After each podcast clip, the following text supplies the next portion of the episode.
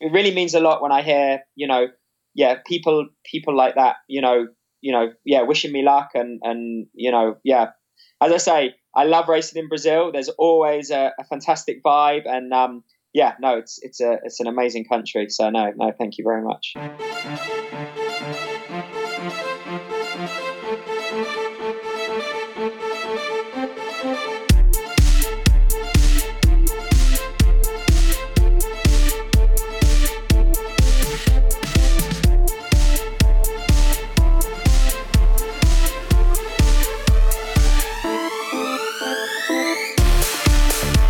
Welcome to Endorphin Podcast. Here at Endorphin Podcast, you listen to stories and opinions from triathletes, cyclists, runners, and swimmers. Interesting people fueled by Endorphin.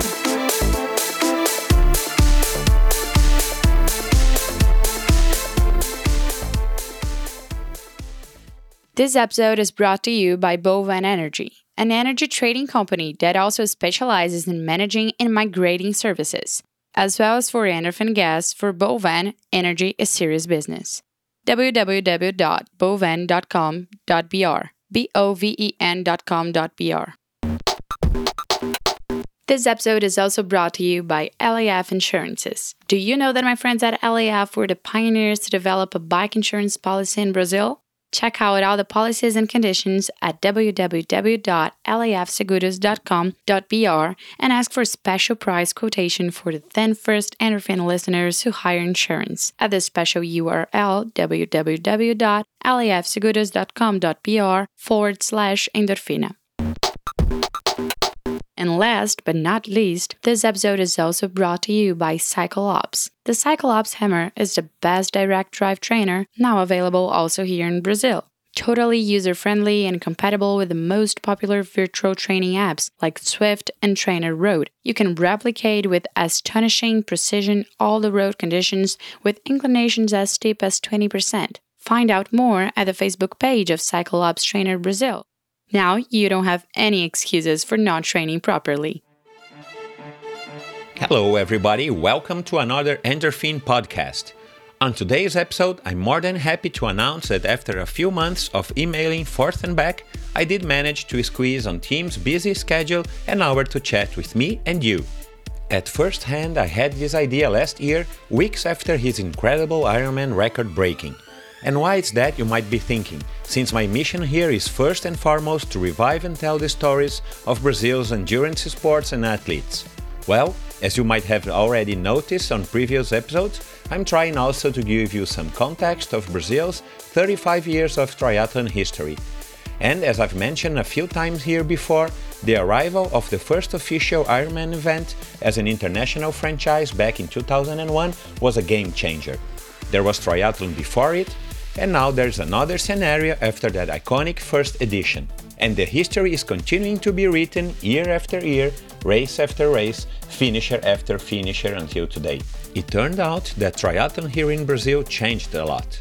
Arguably, one of the most memorable facts on this history happened last year, when a British triathlete well known to the Brazilians, representing the Brazilian team, crossed the finish line with the fastest time ever for the distance to date right here at the same Ironman Brazil.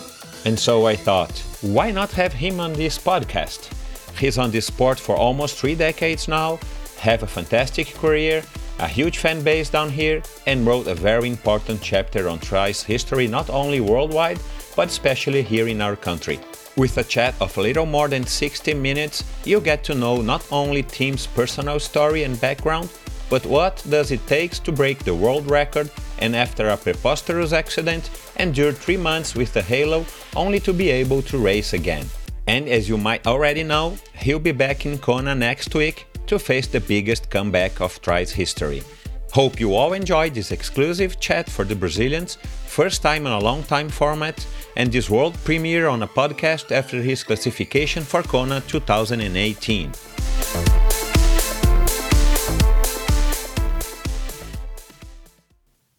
On this first international episode of the Endorphin podcast, I couldn't be happier to welcome a very special guest. And it's not only because he's a very nice guy, athlete, father, and husband. Also because he's been swimming, cycling, and running for the past 26 years, have been a junior world champion, three time Olympian, and won several races, including a handful of 70.3, some of them here in Brazil, and since 2017, protagonized two of the most impressive recent stories in the sport of triathlon. Tim Don set a world record of 7 hours 40 minutes and 23 seconds for an Ironman distance event the fast ever, right here at the Ironman Brazil. A few months after, only two days before Kona, he was hit by a car while riding his bike, causing a severe neck vertebra injury that almost could have put him aside forever. He decided not to give up. Instead, he chose the hard path for a bigger chance of racing again. He chose the Halo.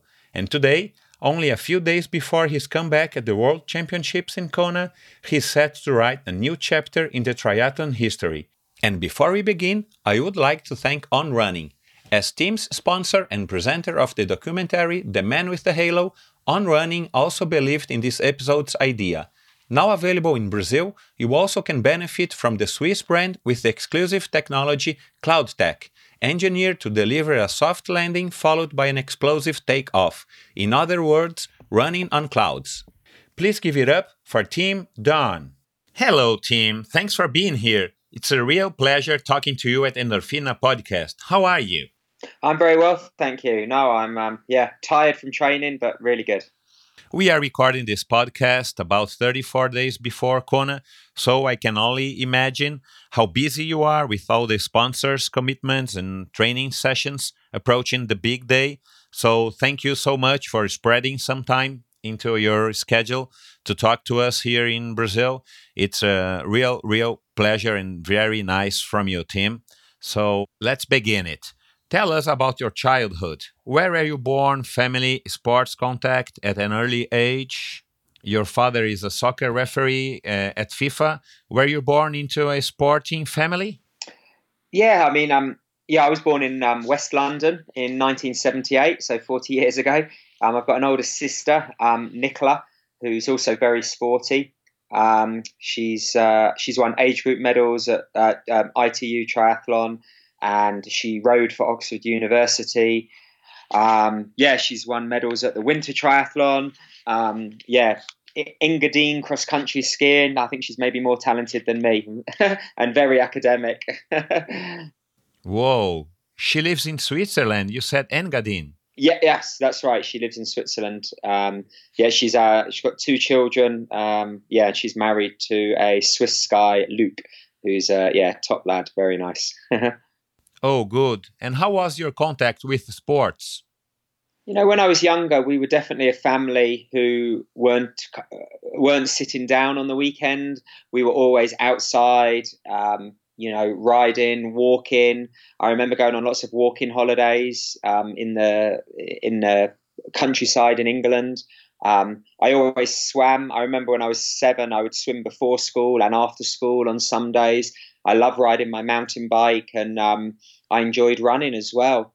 Um, you know, for me, it, it, was just part of our lives. My sister was very sporty. My my father was, and my mum, uh, my mother's very sporty as well. So for us, you know, it was kind of get back from school, do your homework, and then go outside. And whether it was playing football or going for, I used to ride my bike when my dad was running. Um, so yeah, it was a real outdoors kind of like healthy lifestyle, you know, that I, I was brought up in. And um, yeah, I'm, I'm very, very fortunate and lucky to have have a family like that. Oh, I see. And was that a common habit amongst the families in your neighborhood or in your, in your city, or it was just an uh, uh, your family was uh, an outcast family with this uh, outdoors habit? Um, I think um, amongst our friends it was very common, but I think generally in London, lots of the boys my age were into computer games. I think it was the Commodore 64 and the Atari. Um, yeah, everyone was, I remember that. Ev- everyone was playing on those. Um, everyone would come home and watch television. Well, I didn't. I would rather be outside playing football, riding my BMX mountain bike. Um, again, on the weekends, sometimes we'd go and visit our friends in the north of England, and um, you know we'd go on ten mile hikes, take our picnic with us. Um, so Whoa. yeah, no, it was always um, yeah, we were we were never never sat still. I don't think as a family really growing up. Oh, I see.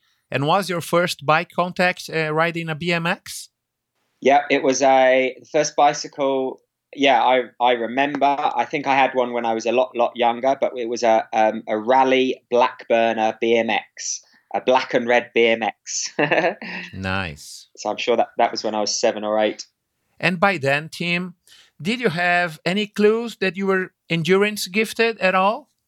No, um, I, I, until I was about twelve, I just enjoyed it and it was fun. I played a lot of football. I played for the the um, the the London Borough of Richmond, and I played for the county.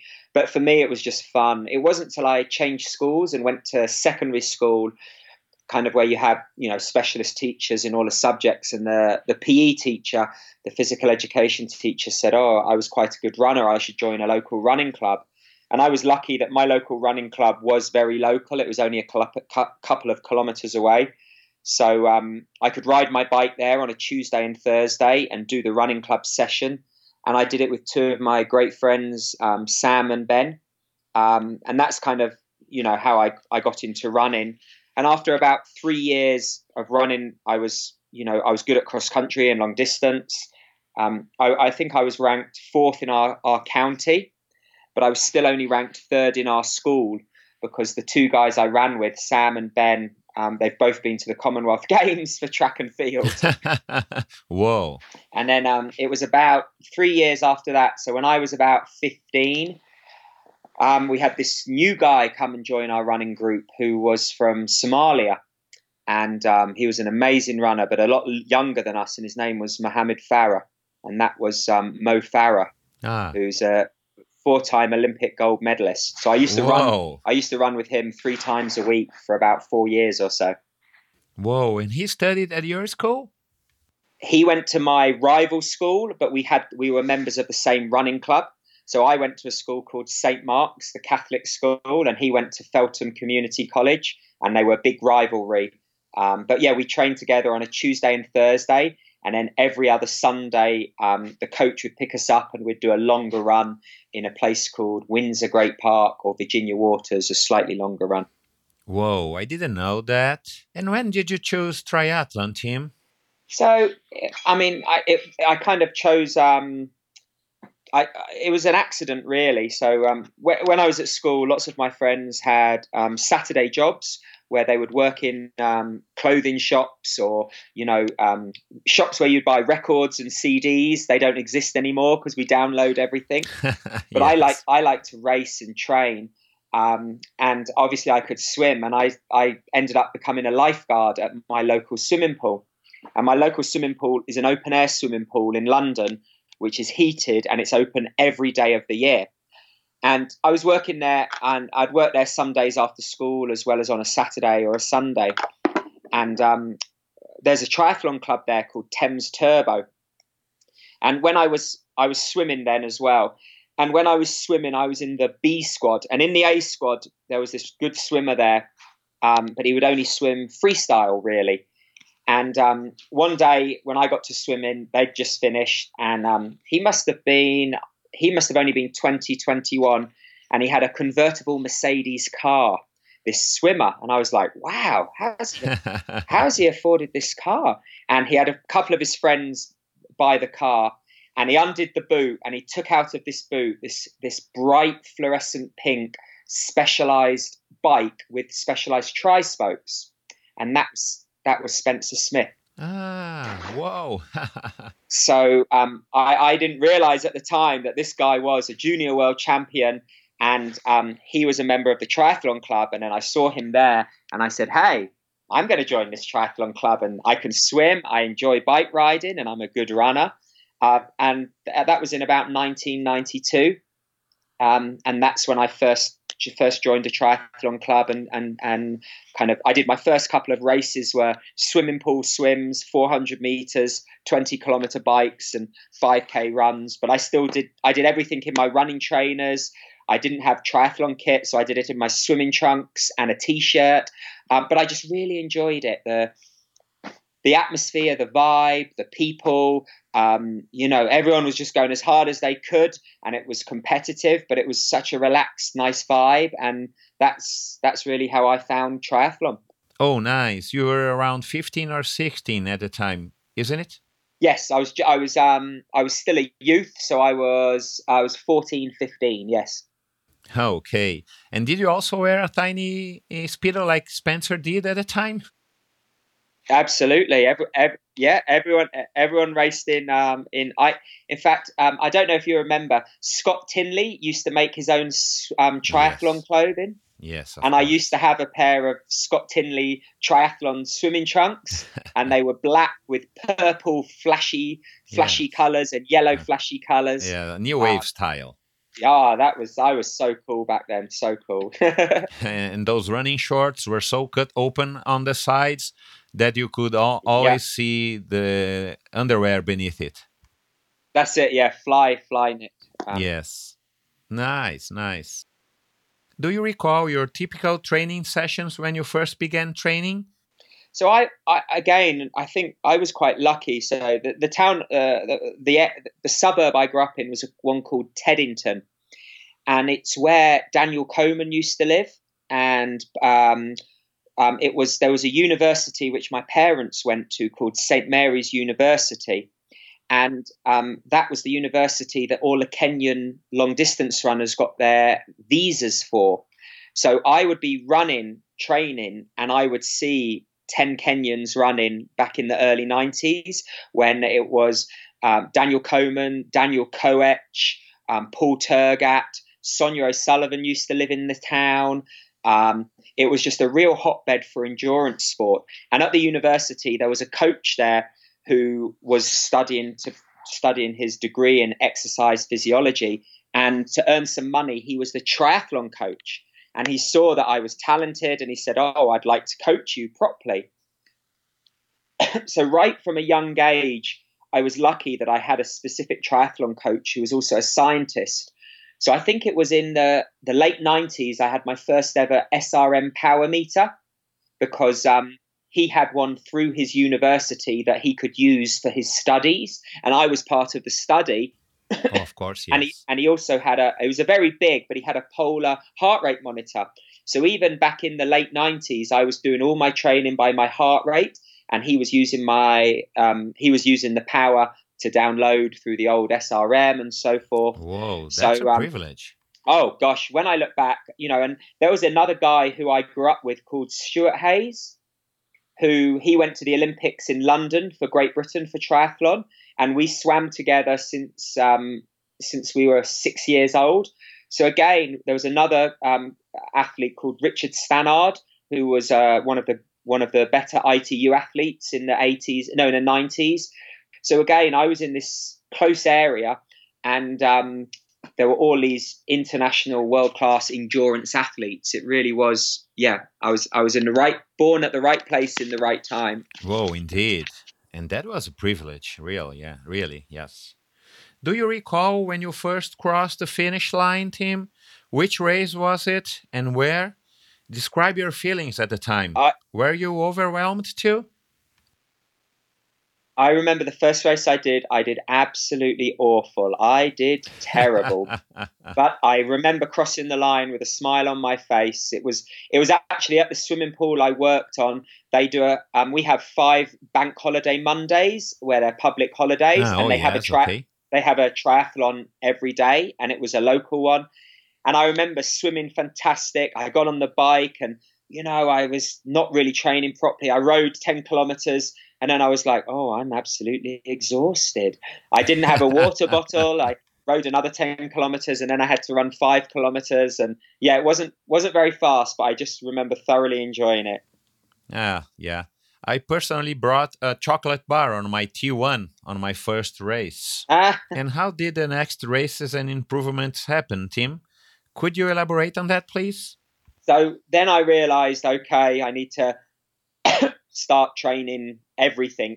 So um, I then um, I I um, I was able to save up and buy a racer. Uh, so I had a racing bike, um, and then I had Graham Graham Fletcher was his name. He started to coach me, And um, the next race was actually a, a duathlon that I did. Uh, it was a five kilometer run, 20 kilometer bike, two and a half kilometer run.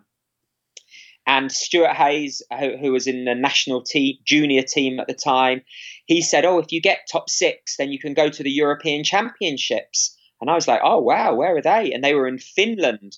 And I was like, "Oh, that sounds nice." So I, I did the race, and I finished sixth and Stuart, my friend, finished seventh.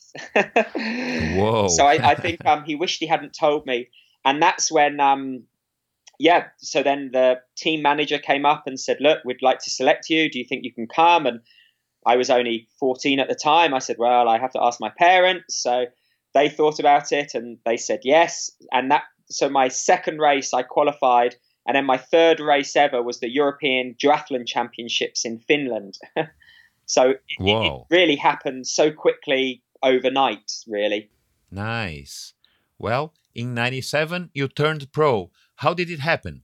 Yes, I finished I finished my school um, at 1997. Um, no, sorry, at the at the summer of 96 and then I had a um, a job at the lifeguard so I could earn some money and I decided to take a, a year off education before I went to university.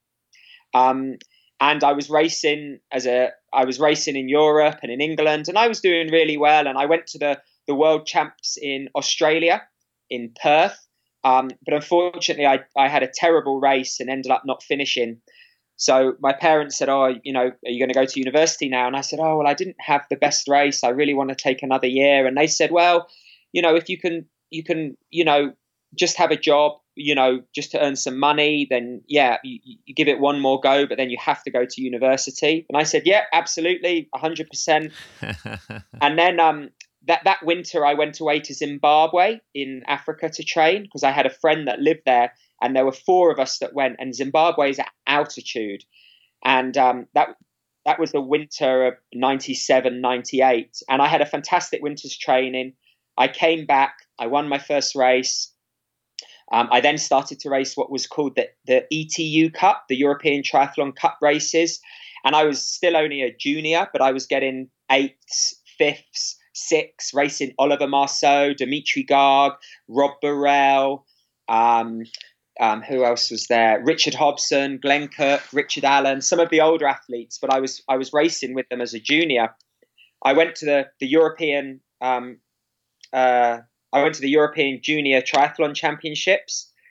And the night before the race, I went for a swim with Spencer and AJ, Andrew Johns. And um, I came out of the swimming pool and my bike wasn't there. And I thought, oh, these guys, where have they hidden my bike? Anyway, I couldn't find my bike. So I went back to the hotel and someone had stolen my bike. Whoa. So 6 p.m. and I was racing the next day at 8.05 a.m. and someone had stolen my bike. So we managed to get a bike from the expo, but it was too small. The brakes were the wrong way round, and I, I had a good race. I, I, I finished second, but I really I just wasn't comfortable, and my back was sore, and all sorts of things. Um, and I realised then that you know there's a massive difference between winning a world title or European title and getting second or third or fourth. So I carried on racing, and I was getting, I think I got a few podiums in the senior races, but for me, you know, my parents wanted me to go to university. So I said, look, it's the World Championships in Lausanne in 1998. And if I win, I will go professional. And if I don't win, if I get second, third, fourth, I whatever, I will go to university and I will study first, triathlon second. And I don't know if it was luck or not, but I became junior world champion. Um, and that opened the door for me for sponsorship.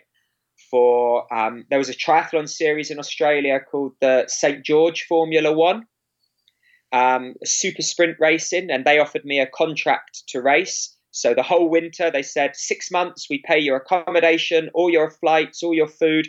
Come to Australia and race. And I was like, yes, please. Whoa, and nice. So then my parents said, okay, yep, you can be a professional triathlete, and that's how I, I, I guess I became a, a professional. And was their reception a good one? Or deep down, they never believed that you would win in Lausanne?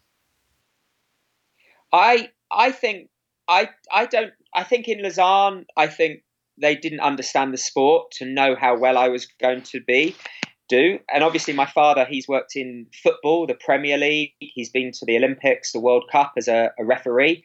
Um, he's also worked for the Premier League, and to him, professional sport, you make millions of dollars, tens of millions of dollars.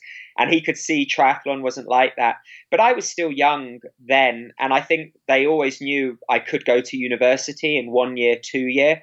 But they were let they were willing to let me follow my dreams and um, you know try and at least you know rather try and fail as opposed to never never try at all yes and i was very lucky that my parents supported me like that so you could experience by yourself and make your own conclusions. Absolutely. And um yeah they were very supportive. Um yeah i mean no they really were. I think um i think i think i've been lucky with my you know my family my coaching network um you know all my friends. Even now at this stage of my career, you still need that network of of, of support because it is a it is tough being a professional. Yes.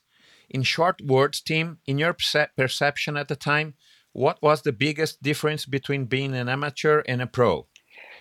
For me, it was it was to to be able to start the year with $100 in your bank account, finish the year with $105 in your bank account, but you've traveled the world and you've raced the world. Um, for then, it was making a paycheck. You know, it was able to be self supported. Um, I could pick the races I wanted. And I was also, again, in 1998, they announced that the World Championship, that, that triathlon was going to be an Olympic sport. And I was I, I, probably was an outsider in two years before the Olympics to make the British team, but I was still improving because I was a junior. So that was always at the back of my mind. And also, then, um, because it became an Olympic sport, we got funding from the government. Um, and I was, because I was the junior world champion, I was put on funding. Then, but with that came physio, massage, training camps, expertise in coaching. Um, we would travel to races and there would be a support staff there, um, a doctor, a bike mechanic. It really became very professional, literally overnight. As soon as we became an Olympic sport, the British government chose triathlon as one of the sports that they would fund. And um, yeah, that was a big changing point for me as, a, as an athlete.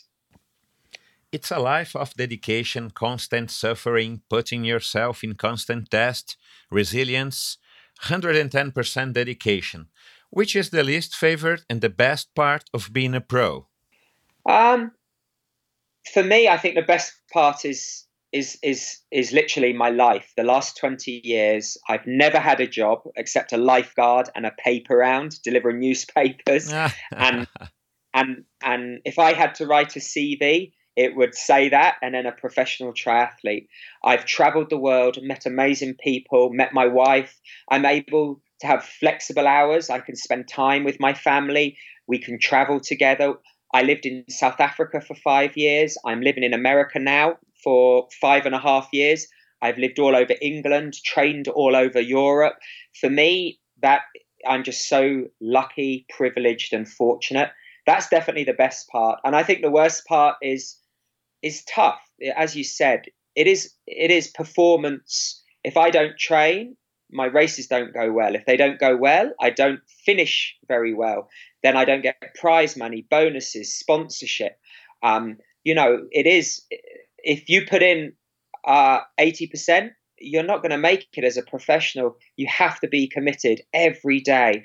And there are days that are hard that you don't want to get out but you think this pays my mortgage, this buys the food, this pays for my children's education, this pays my car, you know, those things really keep you going. But that's very hard. I can't have a month where I say, you know what, I work in a shop, I'm just going to have an easy month, turn up at nine o'clock, walk out the door, finish work, forget about it. It's it's your life, 24 hours. How you eat, how you sleep, how you recover. If my children are ill, I don't want to get ill.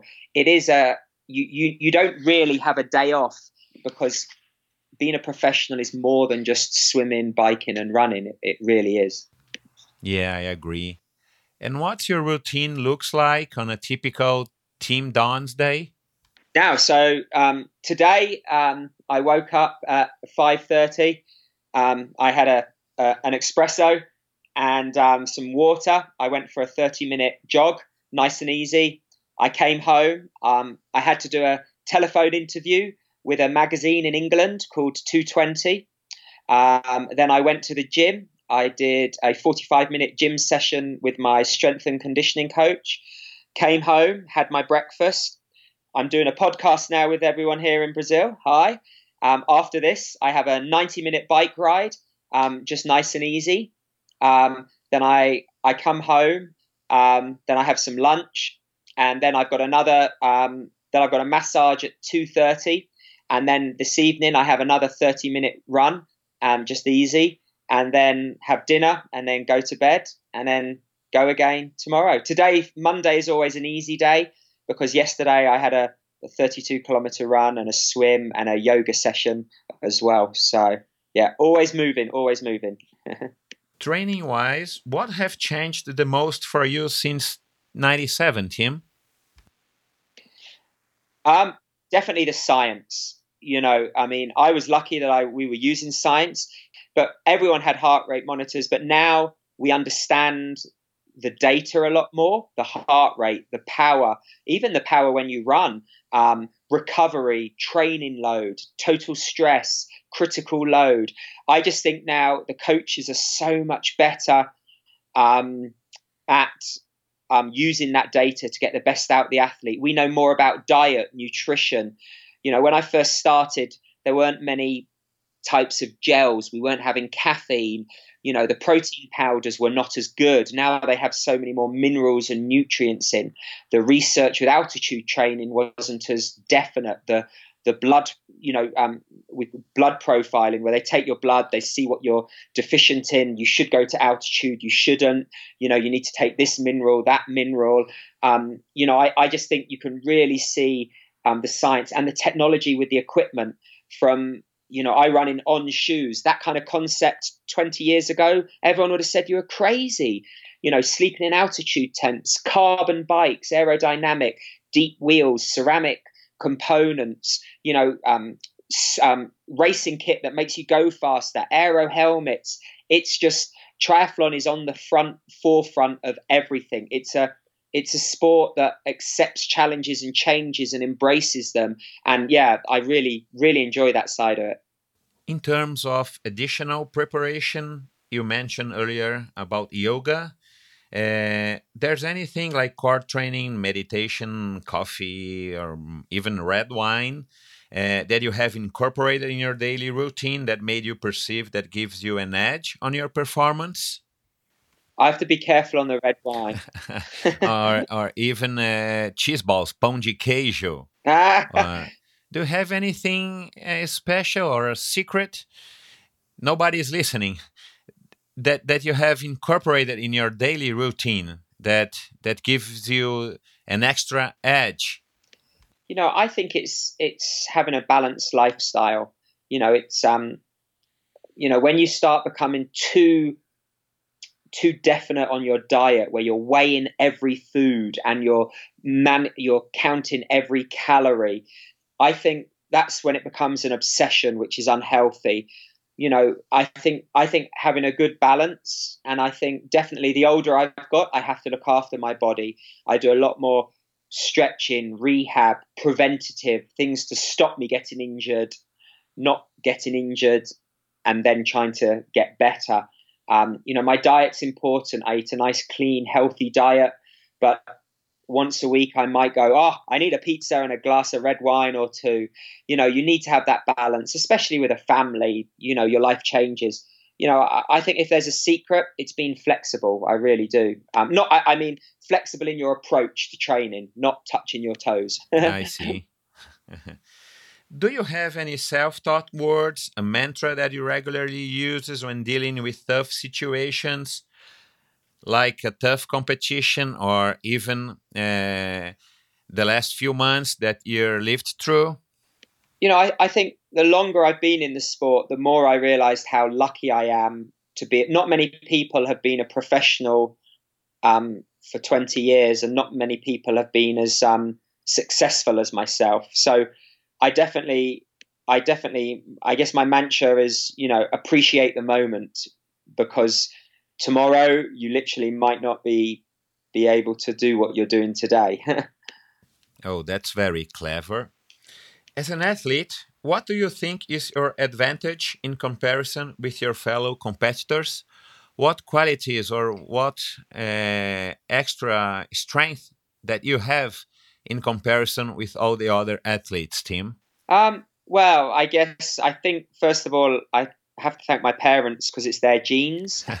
nice, yes. You know, but no, I think um, I'm I'm definitely a big believer in in working working for what you have. So you know, I always say train hard, race easy, um, and and I think you know I I do I and to me training hard isn't going a hundred as fast as you can. It's just doing exactly what your coach wants you to do every day. You know, just being consistent with your training, following a process. Don't get greedy with training. You know, yeah, really, really kind of you know focus on the small things as well as the big things. Focus. You know, I try and I think of the end result, the big race, but also I also think about the here and the now and what I have to do today. It doesn't matter about yesterday or tomorrow. It is what I have to do today. Um, but yeah, I'm sure you need some luck. I've had some some good luck and some very bad luck, you know. Um, but um, you know, I, I, I, don't think I'm that different from lots of other athletes. You know, we I, I know it's such a hard sport. of course, yes. Was it you that said once, uh, "The more I train, the luckier I got"? No, I yes, and I'm a big believer of that. Yeah, you, and it's and it's you know exactly what I was you know you know, just saying, I, I, I'm a big believer. You know, the if you can leave no stone unturned, you can stand on that start line going, I've trained physically, mentally, equipment, preparation. I know the course. I know how the race. I know my I know my ability, where to push, where not. Then sure, you will. You know, it's not luck. It it is hard work. um, yeah, no, I, I'm a big believer of that. Oh, good.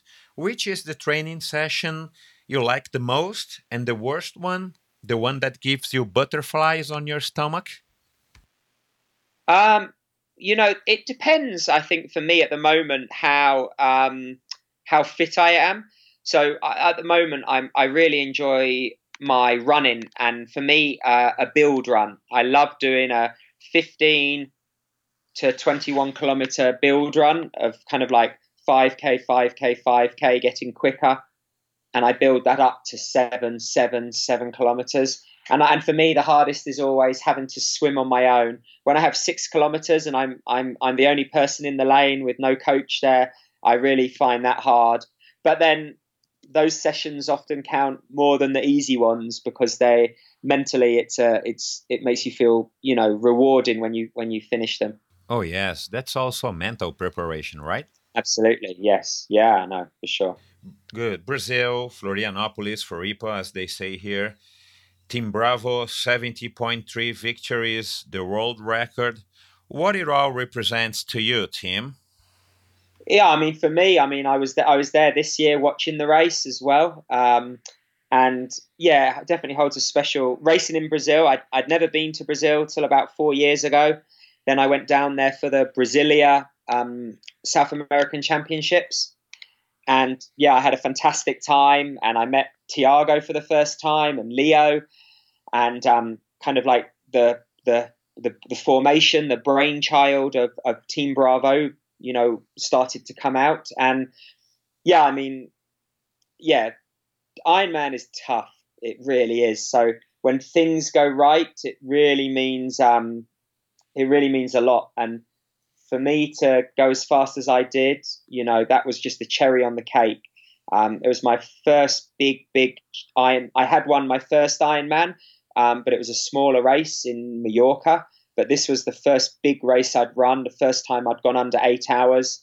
And um, it was the first time I felt confident in my training and ability to really race an Ironman. Up until then, I was very, very, very strong in 70.3. but I hadn't really executed a, a good Ironman. So for me, that was my big, big focus um, last year in Brazil. I started also working with a new bike coach, and I think that had a massive impact on my bike, but also on my run as well. Yeah, of course. They are very interdependent. Yes, yeah. Was it the perfect day race for you? No, definitely not. I think I could have gone quicker on the run. oh, really? Yeah. No, I, I mean the swim was fantastic. I'm, you know, I'm there were some fast swimmers. I got good feet. Um, I wanted to attack the first 45 kilometers on the bike very, very hard, um, which I did. Um, I thought maybe some people would come with me, but I was, yeah, having a good day. Um, yeah, I kept my, I stuck to the numbers my coaches had given me. I started on the run feeling good, but um, yeah, I, yeah, I, I, I, definitely don't think it was a perfect day. No, I, I definitely think there are things I could have done better for sure. I see. Were you as impressed as the rest of the world with your achievement? I asked you that before.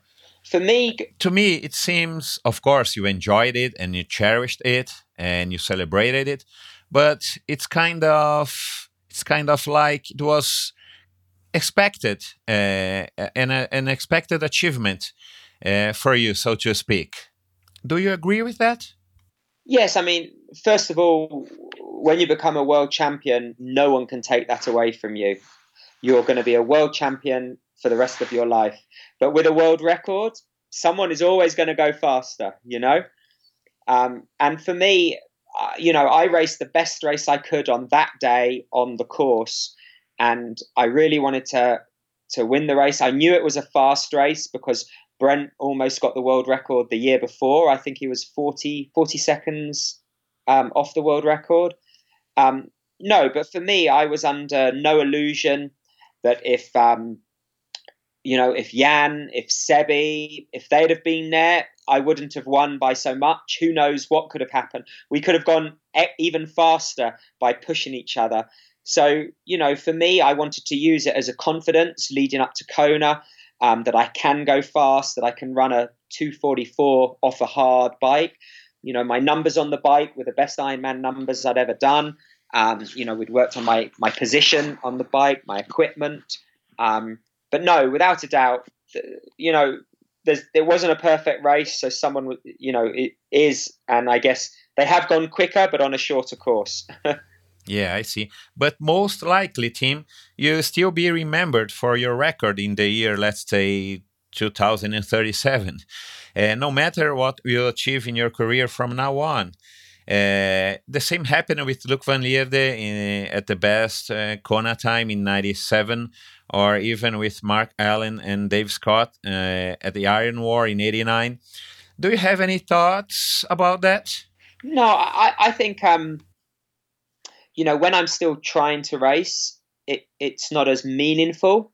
So at the moment, I've been to three Olympic Games, but I didn't win a medal. But maybe when I'm 50, 55, people will go, wow, you went to the Olympics? But now I'm like, yeah, I went to the Olympics and I failed because I didn't win a medal. Do, do, do, do you know, right now, you know, I want to go faster next year. Uh, you know, I want to, I want to, you know, I want to try and go quicker. But maybe when I retire, then my mind will change and I will go, wow, I did go fast. I see. Do, do, do you understand? When, when, no, no, it makes sense. When you're still in the moment and you think, well, if I do this and this, I could go quicker here and here, or you know, I could change this, and um, you know, yeah, yeah, I see, understand. Yeah, it's it's your. It, I always say it's, it's your perspective of, yes. of what you've done. I think. You won the ITU Worlds in 2006. After that year, Daniel Unger from Germany won, and then, all the decade after, the titles were split among those four the Brownlees brothers, that you know very well, and the Spanish duo Gomez and Mola, with Gomez himself taking five of them. Yes. What's your reading on this scenario? Marcos Paulo Reis, a former Brazilian national triathlon team head coach at the Sydney Olympics and a former guest here at Endorfina, has asked What's your opinion about the future of the sport with those young guys and girls that chose triathlon as their first sport at a very young age? Triathlon is now experiencing the first true generation of pure triathletes that first became Olympians, have become 70.3 champions, and now are seeking Ironman titles, just like Jan Frodeno did. Do you agree with that perspective? Are we going to see more and more faster races or even a new way of racing in the long distances in a near future? What's your take on that, Tim? I yes, I think you're going to see younger athletes become quicker, younger because they've been a triathlete from the beginning. I think things are going to get faster. I think training methods are getting more precise and definite. I think equipment is getting quicker. Without a doubt, this is just the. I mean, we, we had our first world championships in 1989 with ITU. The Tour de France is 100 years old. We have got so much to grow, and I, I think when you when you watch the 100 meters, everyone looks the same. When you watch the 10,000 meters, everyone looks the same. The 400 meters swimming, but now you have Jan Frodeno, who's really tall, Javi, who's short. You know, you have Daniela, and then you have Anne Haug. You know, you, you, you know, we're still finding the perfect kind of triathlete um, and I think that's exciting. But no, it's going to get faster, more tactical, um, and hopefully it's just going to keep growing and expanding because it's a ah, it's an amazing sport. And how do you see our sport in five and ten years' time? The adaptation for the Olympics back in the late 90s with the draft legal criteria, criterium races and now the relay. Yeah. Do you consider it evolution or transformation?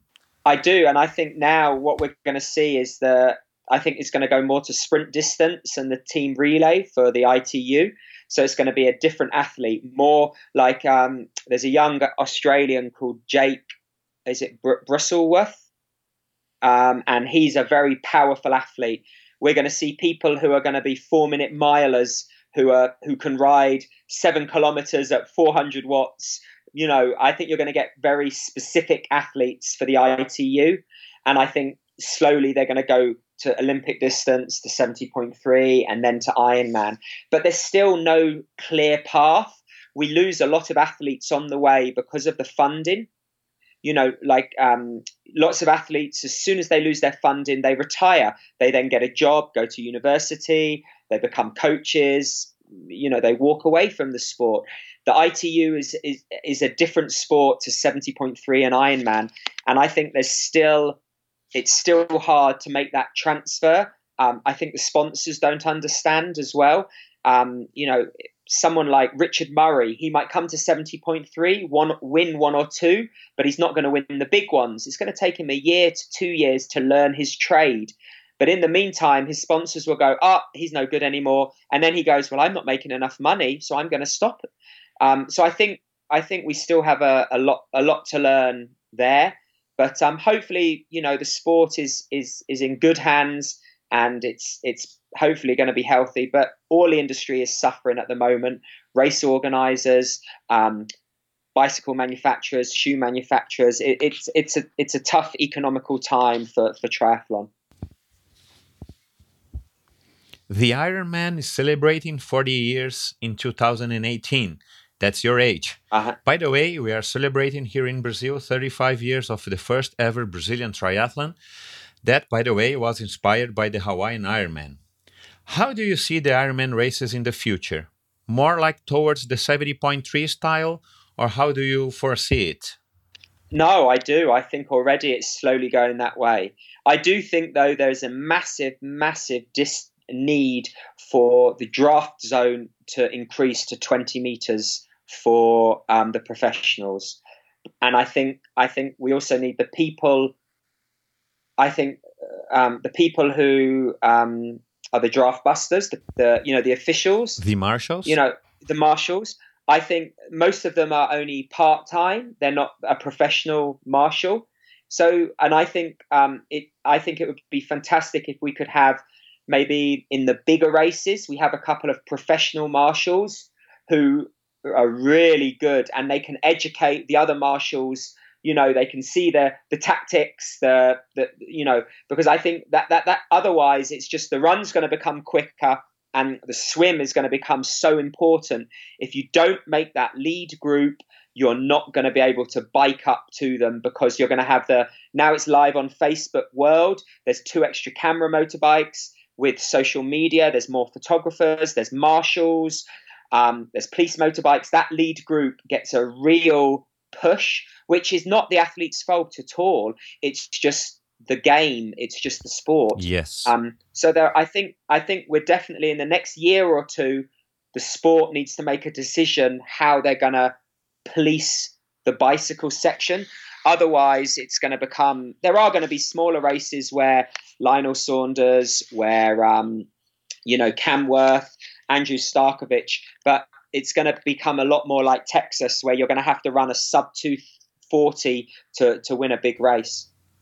In face of the recent accidents involving the cyclists at the UCI races, UCI is also rethinking the presence of cars and motorbikes during their races, especially the big tours. Uh, okay, uh, I think that moments like those are important for the evolution of the sport. Don't you agree? Absolutely, and I think we're lucky. Hopefully, touchwood, there haven't been many accidents through the officials. But no, um, I think we're a young we're a young sport, and um, you know, hopefully, we can embrace and learn and watch what the UCI are doing. And also, I think we need to start using the IAAF and start measuring our courses as well. That's a nice um, idea. But um, yeah, no, I think there's so many things, but unfortunately, I have learned. Um, ITU is very much for the professionals, for the juniors, for the Olympic Games. Ironman, it's a business. Ironman is worth is it 600 million US dollars? At the at the end of the day, they have shareholders, and if something works for the shareholders and not for the professionals, sometimes there's only 20 professionals racing and 2,000 age groupers, and the 2,000 age groupers keep Ironman in a job. So I definitely think um, at the moment it's more a business for Ironman than really looking after the professionals. Concerning the accident that you had and all the long and painful recovery process afterwards, I'd rather not bother you with all the questions that have already been asked, and I presume you're kind of tired of answering. But I can't avoid this matter that will also follow you for the rest of your life. For those who weren't on Earth the last year or who simply don't know what happened to Tim, you can go after this podcast to timdon.com and watch the amazing on running movie called The Man with the Halo. Uh-huh. I'm more interested on knowing how did this accident transformed you. When asked about it on previous podcasts, it seemed to me that you dealt with it on a very simple fashion. I'm basically the same, living joyfully day by day, or something along those lines. Maybe that's the way you're set, or maybe it's too early to look at it. Do you think your perception today is accurate, or this accident might have changed you? Only you don't know yet. Oh, definitely. Life is tough. You know, take. You know, I mean, um, it really is. Um, you know, you think you can prepare for everything, and then the unexpected happens. And you know, I always say, you know, stuff happens. It's how you deal with it. And I think I really had to had to live to that mantra over the last 11 months because um, it's been a very tough 11 months for my, my wife, my children, myself, my family. Um, but, you know, just never give up. Always keep believing. Always keep fighting the good fight. I'm, I'm, I, I, I was, I was blown away by the triathlon community, my local community in Boulder, Colorado, how much they supported my family the community at large, you know, the messages I got from from everyone all over the world, my sponsors, how they stuck with me, you know, the the the messages, the the Facebook, Instagram, and Twitter, you know, people that have reached out to me. I I'm definitely a a big believer now of, of never give up. You know, you know, if you have a dream, you reach for that dream. You you you fight you fight for it. You know, you know, if you if you get knocked down ten times, definitely get up eleven. Um, and that's it's hard, but you know that's definitely you know going to Kona this year. I I know I'm not gonna gonna win, but I'm gonna have the I'm gonna fight for every position all the way to the finish line, and hopefully I can draw a circle to close this chapter, and then I can train properly over the winter and go back to being fast again um, next year. Did you think like that before the crash? Or do you think that's also that's already a product of of the accident and all you've been through?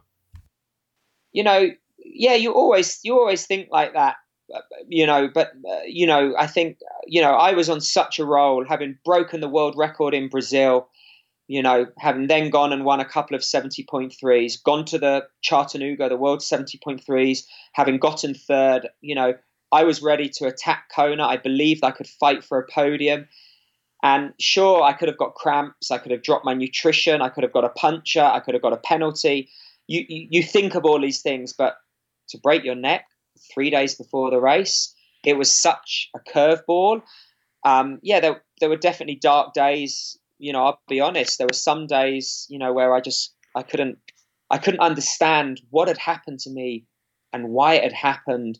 And yeah, you definitely you learn a lot about yourself in those days, not the days where you do the best track session ever and you hit the numbers. Those are easy. It's it's definitely those days. So I've definitely, you know, I I'm trying to trying to focus on the tough days more than the easy days um, because I know that that makes me a better athlete and hopefully it makes me a better a better person, a better father, a better husband as well.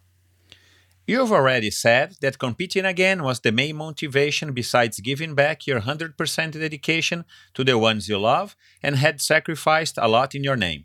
Where did you get this resilience from? At your age and time, at your best shape, I bet almost everyone would have thrown the towel, buy a house in Farmouth, and watch the kids grow. Why did you choose the hard path? You know, for me, I've been a professional. I've had a career for 20 years. I've done, I've been so lucky. And one day I will have to retire. I will have to stop racing. I will have to, as you said, move on. But I want to choose when that is. I want to choose my last race, my last year.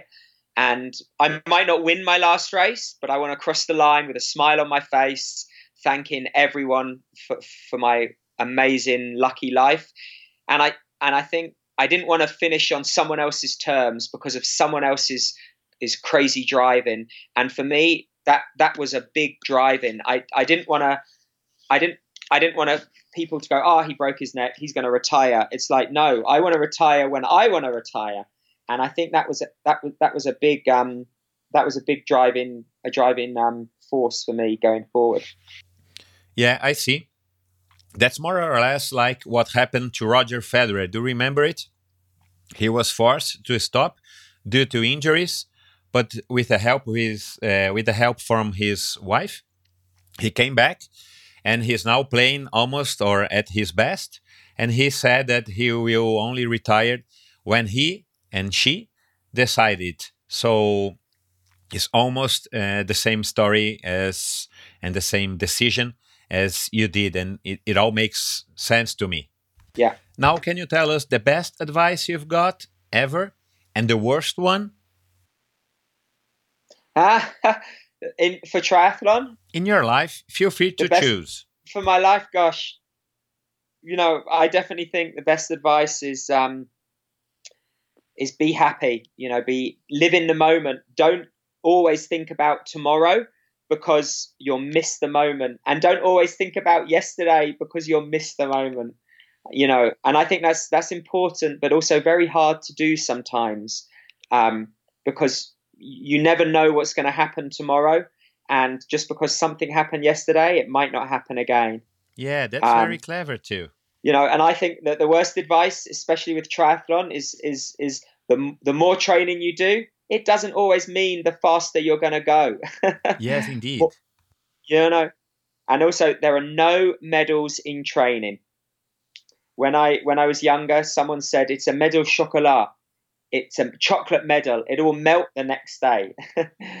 you know, it doesn't matter how who beats you in training. It only counts on on race day and what you can give give hundred percent. Do you have a favorite mistake that made you evolve into a better competitor or a better person? Um, Can you recall one especially? I, yeah, I think. I mean, this is a small mistake, and it. Um, when I was younger, it, there was um, a team relay, and it was the European Championships for the clubs. And I went to Europe with my club, and I was one of the stronger guys. And it was a no wetsuit swim, and it was the first no wetsuit swim I'd ever raced. And I raced it, and on the bike, the marshal came on and they disqualified me. And I was like, what, what have I done? And, and, um, I, I forgot to put my number on because in England it's always cold and wet. So we have our number under our wetsuit. And I, I remember thinking it was such a small, stupid thing that affected everyone in this team race. And my team, they didn't care. They were like, don't, I was only 17 at the time. They were like, don't worry about it. But it really stuck in my head that you cannot, you have to, you have to look at every aspect of racing. You can't, you know, you have to, you know, if I want to be the best in the world, I have to focus on the small things as much as the big things. And that was just a small mistake, which cost me dearly. And I, that was, gosh, 20, 23 years ago, and I still remember it. nice. Now, before we close this conversation, I have two special messages for you that were sent to me. I will play them and I would like you to comment it. Yeah. Tim is a true champion. He's one of those guys that make things happen. He knows what needs to be done and he just go out there and do it. Uh, you don't see him complaining for all, for all he's been through. And since the first time that I met him, I think in Las Vegas in 2012 for the 7.3 World Champions, he was always a really nice guy. So I'm a big fan of him. Uh, I can't wait to race him again in Kona. It's an honor, always an honor. And I wish him all the best in his preparation. And be careful when riding outside. And see you soon. That's that, Igor Amorelli. That was Tiago, no? No, that's Igor. Igor Amorelli. Ah, I couldn't reach Vinhal, unfortunately. That's Igor Amorelli, 14th place uh, on Kona last year. No, you know, Igor, I've got a, so much respect for Igor because I would describe him as the consummate professional. He he just works hard. He enjoys it, and um, I really, really enjoy racing him because I know I'm going to have an honest race. And um, you know, he's been he is the best Brazilian Ironman for the last five, six years, and that that's impressive because triathlon is big in Brazil, and there's so many people that try so hard to um, to beat him, to knock him off, but he always he always comes back stronger and um, yeah, no, he's a he's a true true competitor, a true champion. Nice, nice, nice to hear that. And now the last one uh, from also a friend of mine and a previous guest from uh, that was here at Endorfina podcast. Hi Tim, Carlos Galvao here, Ironman Brazil race director. First of all, I'd like to congratulate you for the Kona slot. You deserve it. Yes, you did. You are a hell of an athlete, complete, you got all the resilience and perseverance that an athlete has to have. And I don't know if you are aware of how many Brazilians, thousands of Brazilians, cheer for you and we'll be cheering for you there in Kona this year. Okay, my friend? Good luck. See you there in Kona and be safe. Bye bye. Thanks, buddy. And that's Carlos Galvão, Ironman Brazil race director. Yeah, I mean, I think that just goes to show how how big our sport is, but how small it is. We have you know relationships all over the world, and as I say, I came and watched the Brazil Ironman this year. It was it's an emotional day, and um, you know you need people like Carlos in the sport who it's it's it's a passion, it's it's a lifestyle, and um, yeah, no, no, it's it's yeah, it's it, it really means a lot when I hear you know yeah people people like that you know you know, yeah, wishing me luck and and you know, yeah. As I say, I love racing in Brazil. There's always a, a fantastic vibe, and um, yeah, no, it's it's a it's an amazing country. So no, no, thank you very much. Kona is about one month away, and you finally made it. It was tough, but you did it. Of course, you're a fighter. You're Tim Don, and you, you're used to it. Now that your dream came true, what's your thoughts on this new chance of racing Kona after all you've been through? Yeah, I mean it's it is. It really is. I mean there were times when I thought I would never race again. There were times when I thought I would race but I wouldn't make Kona. So for me I'm excited, but in in some ways I'm going to be honest, it, it, it's frustrating because I know I will not be able to perform to the true best of my ability just because last winter when everyone was training, I was not able to train. So I have to race to my current fitness level. So I will give 100%, but I know this year unless a miracle happens, I don't think I can get on the podium. Um, but maybe I can get a top 10. That would be a dream. That really would. For me, that would be my podium. But um, so it's a it's a bittersweet because I really want to be there, but the closer I get, the more and harder I'm training. I'm just ah, if only I had another month, another five weeks, maybe I could get a little bit quicker, a little bit stronger. You know, I haven't had the winter of the long bike rides, the long runs, the strength and conditioning. So we're doing the best we can, and I'm going to enjoy the day. I'm going to hurt, but I'm going to try and enjoy the day as well. Do you think you're mentally prepared for this day, uh, Tim? when you when the big day arrives and you jump in the water in a line with all the best athletes in the world have you already uh, thought about it um, no i haven't i can't think about that now i have to focus on the on the process um, what will be nice is um, my my wife my family are in england at the moment because we're relocating to england over the next year and year um, and my wife and daughter are going to fly out just to watch the race for five days. Unfortunately, my son is only three, so it's too much travel for just five days from England to Hawaii. But it's only the second Ironman my wife has watched. Um, they watched Hamburg this year, which was very emotional. So for me, I really want to share the whole experience with them. It's the first time to Kona as well. So um, yeah, no, I'm really um, I'm really excited, and I know it's going to be an emotional day, but I really want to have the, the best day I can and know that when I crossed the line, I gave 100% and I left no stone unturned in my preparation. Wow. Good luck to you, Tim. I wish you all the best. Thank you. And one last question Who is tougher, you or Kelly? Ah, oh, definitely Kelly she has to put up. She has to put up with me. I'm, no, I'm very lucky. She's an amazing. I bet woman. she is. I bet she is. Send my regards to her and all your family. Congrats on all you did and all you endured the last year and all this, uh, all your career. And that's it, man. Do you have any any final words for all the massive crowds that are listen to us, the Brazilian ones and the, uh, around the world? Just just keep racing you know, I love coming to Brazil. There's always um, a festival atmosphere, but I can see these guys are serious down there, and you know, let's let's let's keep triathlon growing. Let's keep it healthy, and I loved coming to watch the Olympics in Rio. That was that was an amazing experience. So um, hopefully, I can come back and, and race in Brazil next year. Nice. You're you're already invited. Ah, thank you. okay, cheers, Tim. good luck on, on, on these last days to Kona and good luck at the big day. Thank you. Thank you. Before we turn off, I want to send a special thank to Franco at Human Interest Group, who made this conversation become a reality, to Eduardo Akira, my longtime friend and one of the Team Bravo founders, for connecting me with Tim, to On Running, Tim's sponsor, for believing in this idea, and also to my oldest daughter, Michelle, who kindly lent her sweet voice for the sponsor's text recordings you've listened on this episode. Thank you guys.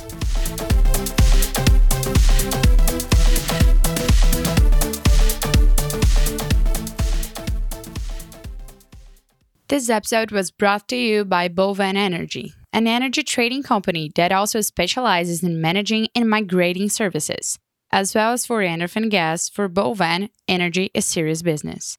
www.boven.com.br B-O-V-E-N.com.br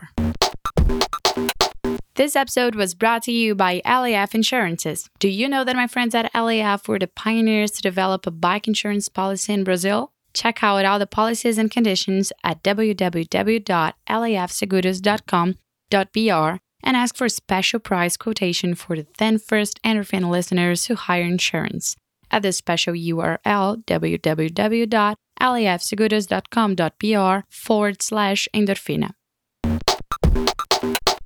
This episode was brought to you by CycleOps.